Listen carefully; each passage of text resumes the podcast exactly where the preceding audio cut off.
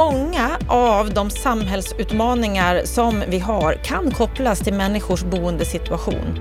Och i en analys som vi har gjort här på Bopolpodden av samtliga partiers bostadspolitiska förslag så framkommer det snarare en bild av brist på helhetssyn och djup. Förslagen de är svaga, de visar på ett duttande av detaljfrågor som inte får någon större effekt på de problem som behöver lösas.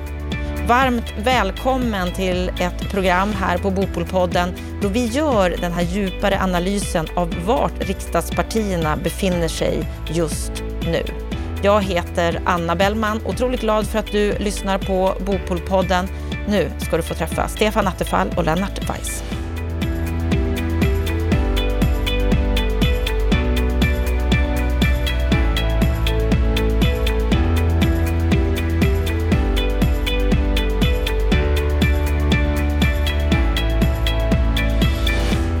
Vi har gått in i ett valår. Vad är partiernas olika ställningstaganden när det gäller att lösa våra bostadspolitiska utmaningar? Vi har en bostadssituation med bostadsbrist. Vi har en ökad segregation, ökade klyftor i vårt samhälle. Vad vill de olika partierna egentligen när det gäller bostadspolitiken? Jag har med mig våra två expertkommentatorer, Stefan Attefall och Lennart Weiss i studion. Jag börjar med dig Lennart. Varför gör vi en sån här genomgång just nu?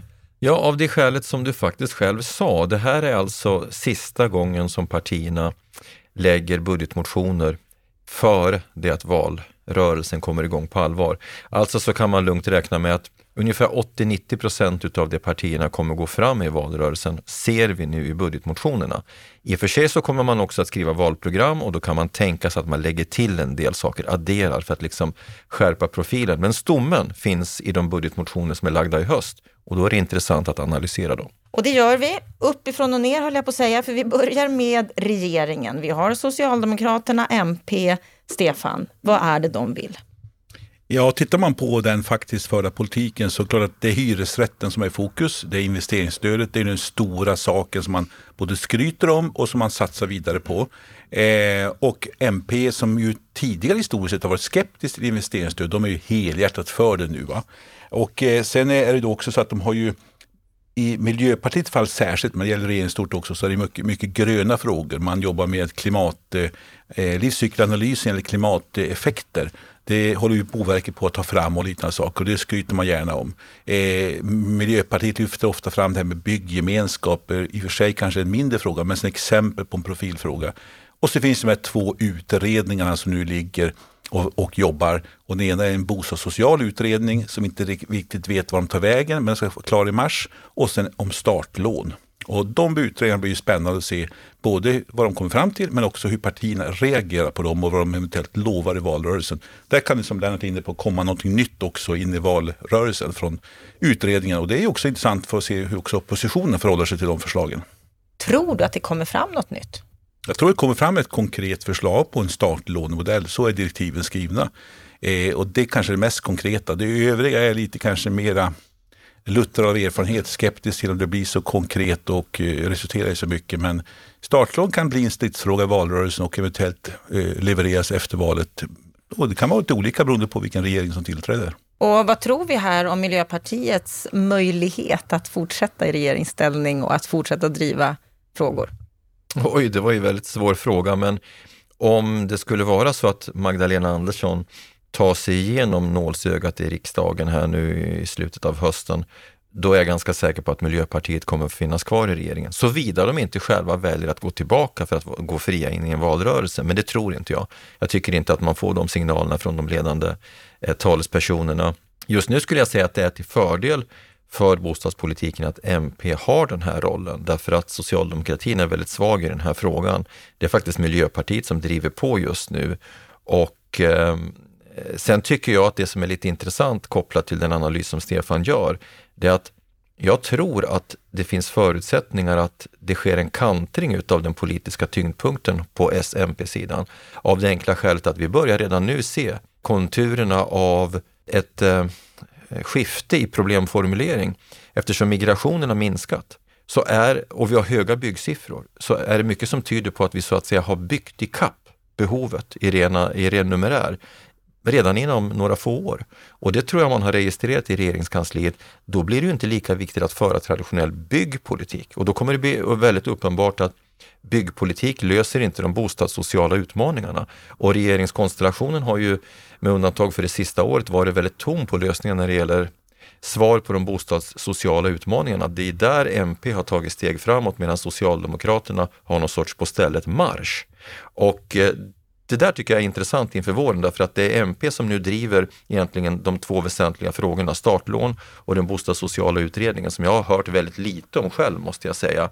Eh, det där är liksom bubblarna på regeringspartisidan inför nästa år. Det ska bli faktiskt intressant att se för här måste det ske någon typ av förändring utav den politiska agendan. Om vi går vidare och tittar på ett parti som inte alls är i regeringsställning utan snarare tvärtom kan man ju säga, det är Moderaterna. Vad, vad vill de med bostadspolitiken? Ja, de fokuserar oerhört mycket på mindre regelkrångel. De har utvecklat sin politik jämfört med förra året. Det är mera förslag, mer detaljerade förslag. Eh, så de fokuserar mycket på att göra det enklare att bygga, få upp snabbare byggprocess, få ner kostnader och liknande saker. Och det kan vara exempelvis att slopa ombyggnadsbegreppet, vilket skulle göra det lättare att kunna bygga om en bostad utan att behöva kanske eh, fullt ut följa Boverkets alla eh, regler om tillgänglighet och liknande saker. Överklagande möjligheter vill de begränsa på olika sätt, införa en avgift och liknande saker och översyn av miljöbalken. Men det som är kanske mest intressant med Moderaterna det är ju att de har ju gjort en ganska kraftig svängning i argumentationen kring den fria hyressättningen. De är fortsatt för fria nyproduktionshyror men förra motionen så tog de ett stort steg framåt och konkret la förslag på hur man skulle också vidga det här med fria nyproduktionshyror så att det skulle kunna fortplanta sig in i det befintliga beståndet. Hade flera konkreta förslag. Allt detta är borta. Nu är formuleringen inom ramen för en bostadspolitisk överenskommelse gradvis införa friare hyressättning inom stora delar av beståndet. Det är uppenbart att eh, valrörelsen närmar sig och man vill skala bort allt som är kantigt och farligt i en valrörelse. Är det en framgångsrik väg? Vad tror du Lennart? Det, ja, i så mått att man vill ju skapa sig så små problem som möjligt i en valrörelse. På det sättet så är det en framgångsrik väg. Det man absolut vill undvika inför nästa år, det är en öppen konfrontation med firma Marie Linder och Nooshi Dadgostar. De kommer liksom vara spökena på väggen för alla borgerliga partier. De vill man inte utmana. Nej, det här är det som Stefan lyfter fram är väldigt intressant därför att på ett år har man alltså gått ifrån den typ av radikalism som firma utskottsgruppen i civilutskottet med mitt gamla högerspöke Linda Jonsson stod för till den typ av pragmatiska reformism och taktiserande som förmodligen chefsekonomen och andra närmare partiledningen representerar. Mm. Vi går vidare och tittar på ett parti som heter Sverigedemokraterna. Vad vill de med bostadspolitiken? Ja, det är en mycket svår fråga att svara på, för det är inte mycket de vill. Ja, men det är faktiskt lite slående hur illa eh, de har byggt upp sin bostadspolitik med tanke på att de har suttit nu i riksdagen i 11 år. Eh, man tycker att det borde komma mer, men det som ändå finns där, det handlar mycket om att skapa trygghet i, i miljonprogramsområdena, i förorterna. Och det handlar också om att kanske lä lägga krokben och stoppa helt enkelt eh, öppningar som finns i plan och bygglag och tidsbegränsade bygglov och så, som på något sätt kan nyttjas för att skapa flyktingbostäder och andra sådana saker. Alltså det finns en slags antimigration även i bostadspolitiken. Eh, men eh, det, det som är kanske mest slående är att de inte är på banan riktigt ner de stora bostadspolitiska frågorna och de är ganska vaga.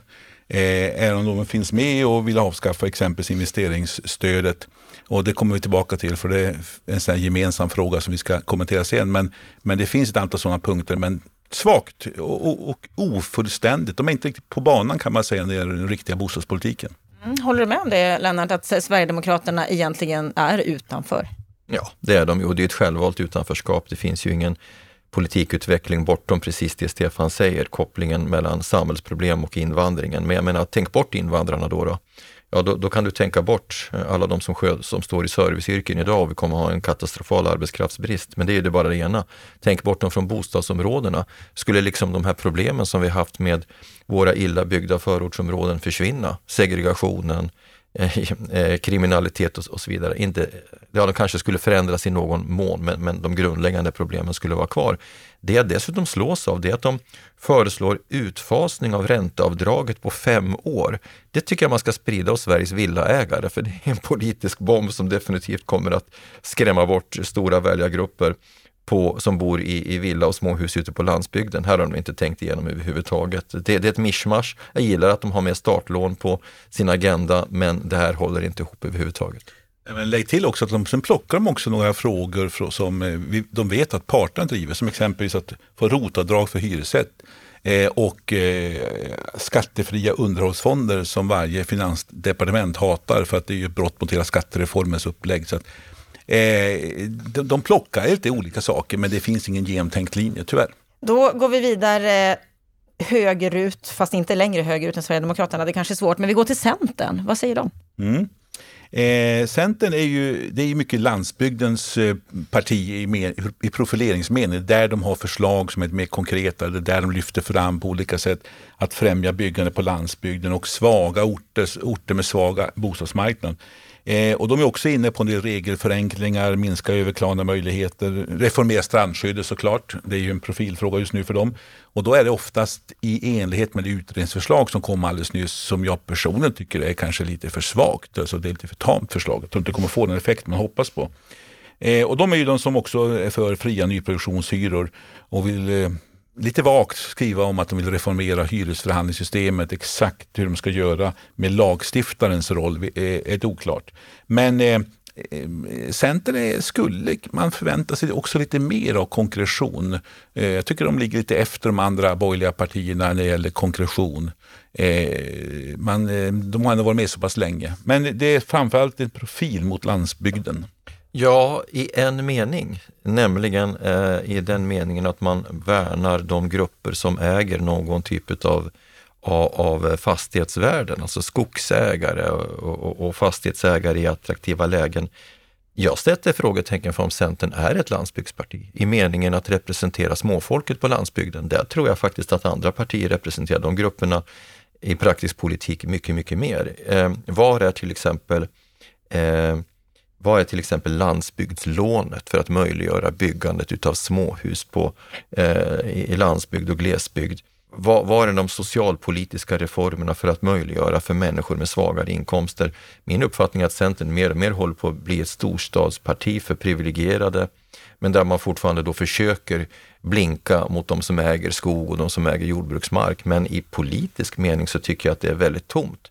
Så att jag upplever att Centern är på väg neråt när det gäller konkret praktiskt engagemang för de svaga grupper som man en gång representerade. Om vi då går vidare till ditt parti, Stefan, då får vi ju ha i åtanke att du då har KD-hatten på dig kanske. Är det så?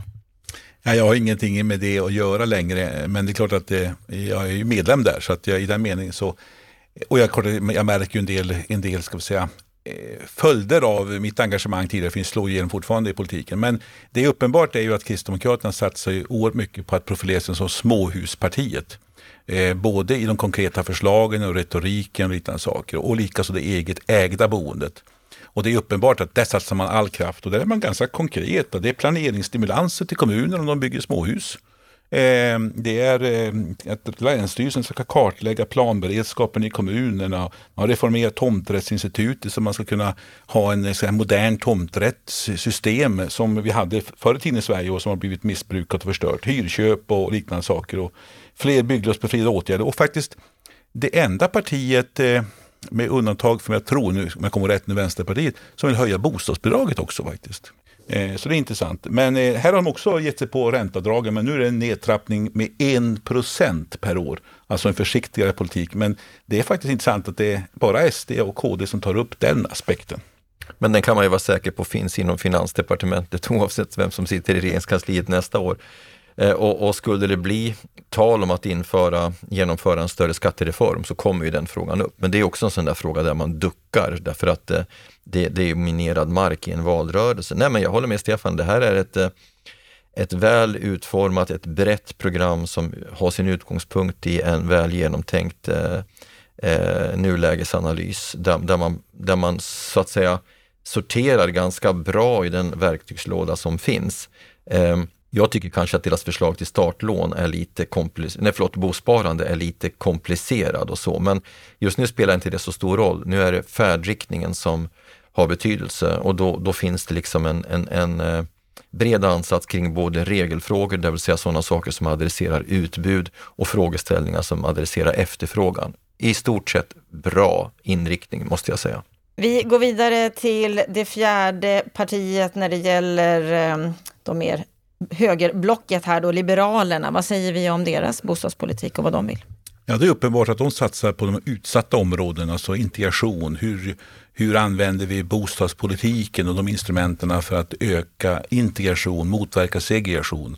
Eh, så det är mycket förslag som har fokus på det området. Eh, och det är ju dels att främja eget ägande med områdena, blandade upplåtelseformer, ombildningar, men också investeringsfond för utsatta områden med integrationspakt talar man om mellan stat och kommun och fastighetsägare. De vill alltså samla krafterna, att man ska göra stora förändringar. Men, och det är också intressant, de är ju det parti som tydligast lyfter fram införandet av behovsbostäder på svenska social housing fast insprängt i varje hus, inte separata fastigheter. Men de vill ha en, utveckla en sån modell för att kunna hjälpa svaga grupper att eh, få tag på en bostad. Eh, och hyrköp och liknande saker. Så det är en klar eh, profil mot eh, mer av blandade upplåtelseformer, mer av eget ägande, mer av att försöka eh, få till stånd förändringar även i den fysiska miljön i eh, våra eh, utanförskapsområden. Du har ju ofta lyft Liberalerna som det starkaste partiet när det gäller bostadspolitiska förslag. Fortsätter du att tycka så, Lennart? Jo, de vinner med en noslängd före KD, men inte mycket mer än så. Men det beror lite på att de tar en annan infallsvinkel. De har inte en typisk bostadspolitisk infallsvinkel, utan de har en mer integrationspolitisk, alltså att skapa förutsättningar för fungerande samhällen där bostadsnöden är som störst. Jag gillar den ansatsen, därför att kommer du därifrån, då måste du tänka eh, i, i, i termer av att bryta olika typer av sociala strukturer och där har de en helhetssyn. Eh, sen så och de har formulerat sig liksom både kring att, att läka de här utsatta förorterna, integrera dem i, i, det, i övergripande, i, i, det, i det övriga samhället. Men de har också politik både för att, att skapa förutsättningar för inträde på hyresmarknaden, ägarmarknaden och ha konkreta förslag. Det finns inget parti som har så, sånt batteri av konkreta förslag om man backar tillbaka till deras program. Behovsbostäderna kommenterar Stefan, man kan tolka det på två olika sätt. Man kan tolka det som en dörröppning mot social housing. Man kan också tolka det som en mer pragmatisk tillfällig lösning av den sort som vi diskuterade i min socialdemokratiska expertgrupp som levererade ett program 2018. Vi föreslog behovsbostäder fast vi kallade det för kommunala sociala kontrakt för, under två år. De pratar om fem år och faktum är att jag håller med om att de här kontrakten behövs under en längre tidsperiod. För människor som har åkt igenom skyddsnäten, de kommer väldigt sällan tillbaka på två år. De behöver längre tid, så jag gillar det där också. Sen har de ju fått en ny talesperson, eh, Jakob Olofsgård, som är teolog i botten men som faktiskt i någon mening tillhör branschen. Han jobbar på Obos som, som eh, tidigare som eh, affärsutvecklare och, och, projektutvecklare som kan frågorna, och som tillhör den socialliberala grenen som jag tolkar det utav Liberalerna. Han har en intressant profil den där killen och ihop med, eh, med, med eh, Robert Hanna som mer har drivit de här förortsfrågorna så har man en duo som har ett stort engagemang i de här frågorna. Så skulle Liberalerna överleva i nästa riksdagsval så har vi en intressant konstellation som jag tror har förutsättningar att sätta de här frågorna mer på agendan, i synnerhet om det skulle bli en borgerlig regering. Och då har vi ett parti kvar och det är Vänsterpartiet. Vad, vad tycker de egentligen? Ja, det är, om man kan säga att eh, regeringspartierna profilerar sig på hyresrätten så är det liksom hyresrätten max för Vänsterpartiet. Det är både mera till investeringsstöd, bygg ut det ännu mer, ännu mer pengar. Men det är också kryddat med klimatfrågor. Det ska vara stimulanspengar till att bygga i trä och liknande saker. Men det är en stark tro på att hyresrätten löser problemen. Billiga hyresrätter, mera statliga subventioner. Eh, ska man vara lite, lite Styggt så kan man säga tillbaka lite till bostadspolitiken på, på före 90-talet. Alltså mycket statliga subventioner, mycket statligt stöd, mycket regler men också främja just hyresrätten. Och det är fler bostadshus i den formen som är deras ska säga, fokus. Om man ska sammanfatta lite grann. Och, och på det sättet så kan man summera det också i någon sorts politisk kontext. Vänsterpartiet är ett parti som av tradition alltid övertar de positioner som socialdemokratin nyss har lämnat. Och så är det nu också. Man är alltid radikalare genom att säga det sossarna sa förr, det vill säga och i hög grad ståndpunkter som utav olika skäl är utdaterade.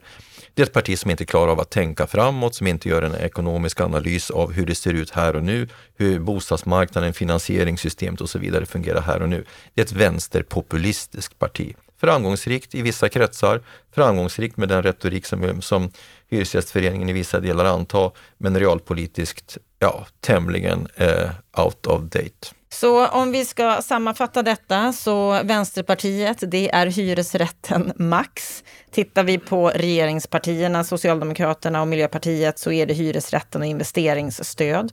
Moderaterna, deras profil, det är mindre regelkrångel, fria hyror, nedtonat. Sverigedemokraterna, där är det migration och trygghet, även om de är mycket svaga i sin konkretion. Vi har Centern som ska vara landsbygdens parti, men där ni har era tveksamheter. Och sen Kristdemokraterna, småhus och eget ägande, Liberalerna, utsatta områden, integration. Om vi tittar då sammantaget på det här, finns det någon gemensam politik för oppositionen, för Moderaterna, KD, Liberalerna och Sverigedemokraterna. När man läser igenom de här motionerna så ser man att det finns ändå ett antal gemensamma nämnare. Det ena är ju att alla oppositionspartier då, om vi tar dem, med det menar Moderaterna och Kristdemokraterna och även L och SD, så är man att man vill ha bort investeringsbidraget och det här stödet till energieffektivisering. Och det är ganska många miljarder i budgeten som försvinner. Och den frågan är uppe till tapeten redan nu därför att i det alternativ som MKD kommer att på något sätt plocka ihop som motvikt mot regeringens förslag och som jag tror de kommer att få med sig eh, Liberalerna och Sverigedemokraterna på så kommer man att plocka bort de där pengarna och använda dem till att förstärka exempelvis rättsväsende och andra saker. Eh, och då kommer hänga på Centerns röst och då hänger det i sin tur på hur det går med skogspolitiken och strandskyddet och liknande saker. Och om Centern aktivt röstar med Magdalena Anderssons budget, ja då vinner den. Eh, lägger de ner sin röst, då är investeringsstödet borta vid årsskiftet. Och det här stressar ett antal personer som har kalkylerat med att bygga med investeringsstöd. Men allt att döma så tror jag att investeringsstödet kommer att försvinna nästa val. Antingen att det blir en annan majoritet i riksdagen, en annan regering eller att det blir en socialdemokratisk minoritetsregering som tvingas förhandla bort den frågan. Eh, det är en gissning jag har. Men eh, det, är, det är en sån här faktor. Det andra jag ska lyfta fram det är att alla partier är inne på att ändå se över kreditrestriktionerna. Eh, och det finns en växande kritik mot detta. Vi har också ett växande stöd för startlån. Det skulle kunna bli verklighet även med en borgerlig eh, majoritet och borgerlig regering.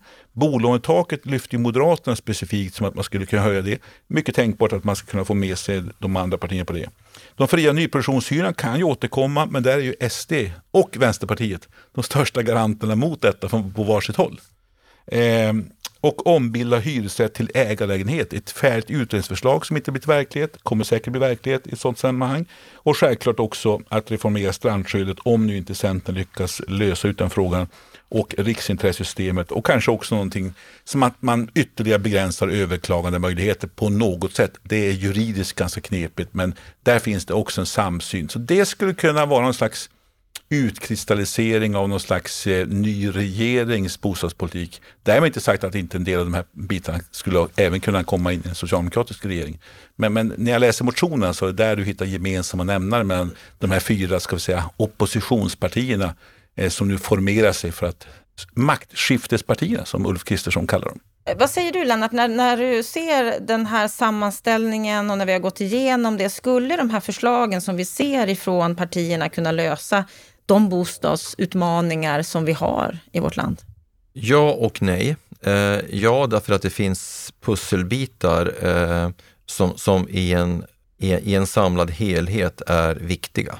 Men jag tycker inte att partierna på ett genomtänkt sätt formulerar sig mot de, mot de grundläggande problem som vi har och som, som Eh, Eh, jag försöker lyfta fram i olika sammanhang just nu, för det finns liksom en underliggande stad-land-konflikt. Det finns en generationsklyfta, det finns en förmögenhetsklyfta. Det är liksom de grundläggande konfliktlinjerna i de här frågorna som alla har bostadsmarknaden som gemensam nämnare. Klarar partierna av att sätta in eh, sina olika delförslag i det sammanhanget? Nej, egentligen inte alls. Det är som att man inte riktigt förstår de, de underliggande eh, konflikterna i samhället och hur man ska förhålla sig till dem. På det sättet så tycker jag de är oerhört svaga i sin samhällsanalys. Ehm, man kan möjligen tänka så här då, om min spaning är korrekt, att eh, Sveriges bostadsbyggande eh, har lyckats i den meningen att vi har klarat volymmålen. Då kommer agendan att förändras och då är frågan hur den kommer att förändras. Möjligen är den debattartikel som Nordstrand och eh, Landelius, eh, alltså eh, allmännyttan och NCC hade på DN Debatt häromdagen, en spaning. Att man flyttar fokus från att bygga nytt till att renovera. Det kan ju vara en sån här eh, förflyttning för att liksom prata politik mot, mot, mot de väljargrupper som man vill adressera. Men som vi alla vet så finns det ju grundläggande bostadssociala problem som jag har beskrivit nu i tre dimensioner. Då har jag ändå inte beskrivit den här allra kanske värsta problemställningen, de socialt utslagna. Alltså vi säger att vi har 33 000 hemlösa i Sverige. Det är de som har anmält sig till socialförvaltningen. Men de som inte har anmält sig finns ju inte med. Det finns förmodligen 100 000 människor slash hushåll som står utanför bostadsmarknaden och som är i akut bostadssocial nöd. Vad gör vi åt det? Det är möjligt att den här utredningen som nu sitter kommer med svar på det, men det är förmodligen svar som är jättejobbiga att svälja för våra intressegrupper. Så att eh, det, det, kan ju möjligen tala för att bostadsfrågan kommer liksom in i, i politikens hetluft, men jag tycker att generellt sett är partierna svaga i samhällsanalys. De två som är bäst på det, det är Liberalerna och Kristdemokraterna. De andra är inte särskilt bra. Möjligen är Miljöpartiet på väg åt rätt håll, men i övrigt är det uselt. Jag tycker också en intressant spaning är ju det här med att de bostadssociala utmaningarna kommer att växa. Om, om eh, det stämmer det här eh, att vi börjar bygga i kapp någorlunda numerär bostadsbristen och i takt med befolkningsökningen så kommer ju det faktum att de där hyrorna, de där kostnaderna för de nya bostäderna, är ganska höga. Lägg där till att det renoveras ju, vi måste ju renovera det gamla beståndet och då stiger hyrorna även där. Och det kommer att fokusera ännu mer på den bostadssociala utmaningen. De som alltså inte har en stor plånbok eller har olika problem att ta sig in på bostadsmarknaden, eh, de kommer att hamna i fokus mer och mer och det kan påverka politiken och påverka debatten. Eh, vi kommer att se det i krav av att stoppa renoveringar och den typen av saker. Men det kommer också ske i form av att man måste fundera på hur ska bostadsstöd till individerna förstärkas? Hur ska vi införa inträde på bostadsmarknaden? Alltså alla de här aspekterna, behovsbostäder, social housing, kalla vad du vill. Alla de här diskussionerna måste upp på ytan mycket mer för det är där vi kommer att få ökad fokus i framtiden. Som du sa Lennart så är Liberalerna och KD i toppen. Du har ju gjort en bostadspolitisk serietabell som vi har presenterat i ett tidigare program här i veckans Aktuellt. Där sa du att det var SD i botten, följt av Moderaterna och sen Socialdemokraterna. Finns det någon anledning efter den här analysen att revidera din serietabell? Ja, eh, det känns, om man, om, man, om man ska peka ut riktningspilar, så är Centern på väg neråt. Och eh, möjligen är Moderaterna på väg uppåt i kraft av att de ändå har lagt ett, ett, ett, ganska ambitiöst program när det gäller regelförenklingsområdet som skulle kunna främja utbudet. Men ändå, är det utbudsfrågorna som är de mest centrala just nu? De är viktiga som en bottenplatta i vilken politik som helst. Men de har ju inget bostadssocialt engagemang. De har ju inget bostadssocialt program överhuvudtaget. Så att eh, Centern är på väg ner, men det är ingen av de, de andra som just nu klarar av att kravla sig förbi och det är väl ett svaghetstecken för alla berörda. Ja, vad säger du Stefan när det gäller botten och toppen av de här partierna? Nej, men, men jag tycker att Lennart har gjort en ganska rimlig eh, tabell. Eh, och det, det som är tragiskt är väl att de här stora partierna inte tar ledartröjan i bostadspolitiken, utan tvärtom, det är de mindre partierna som på något sätt puffar dem framför sig. Eh, men jag tycker att det finns komponenter, så skulle du sätta ihop det på rätt sätt i någon slags regeringskonstellation så kan man skapa någonting bra. Men då måste man ju också våga sätta ihop det. Jag menar, Liberalernas engagemang där med de utsatta områdena, jag har sympati för Kristdemokraternas eh, vurm för att lyfta fram småhusaspekterna. Eh, vi behöver också göra mer för landsbygden och vi måste också hitta en politik som håller ihop även ekonomiskt. Och kan man få ihop det på något vettigt sätt, då kan man skapa en spännande agenda. Men, men som sagt var, det, det, det är brist på sammanhängande helhetstänk från de olika regeringsalternativen. Vi har gått in nu i ett valår. Vi kommer att höra höga argument för olika ämnen som är viktiga att belysa i vårt samhälle. Förmodligen kommer inte våra bostadsfrågor att vara högst på agendan i år heller, men vi kommer att fortsätta att bevaka hur partierna utvecklas och vad som kommer att vara viktigt framåt. Och allt det här det kan du ju följa här i podden och du kan också följa det på bostadspolitik.se där vi ju samlar alla artiklar, kröniker, rapporter, allt vi kommer över. Med detta så önskar vi dig en fortsatt trevlig vecka. Må så gott!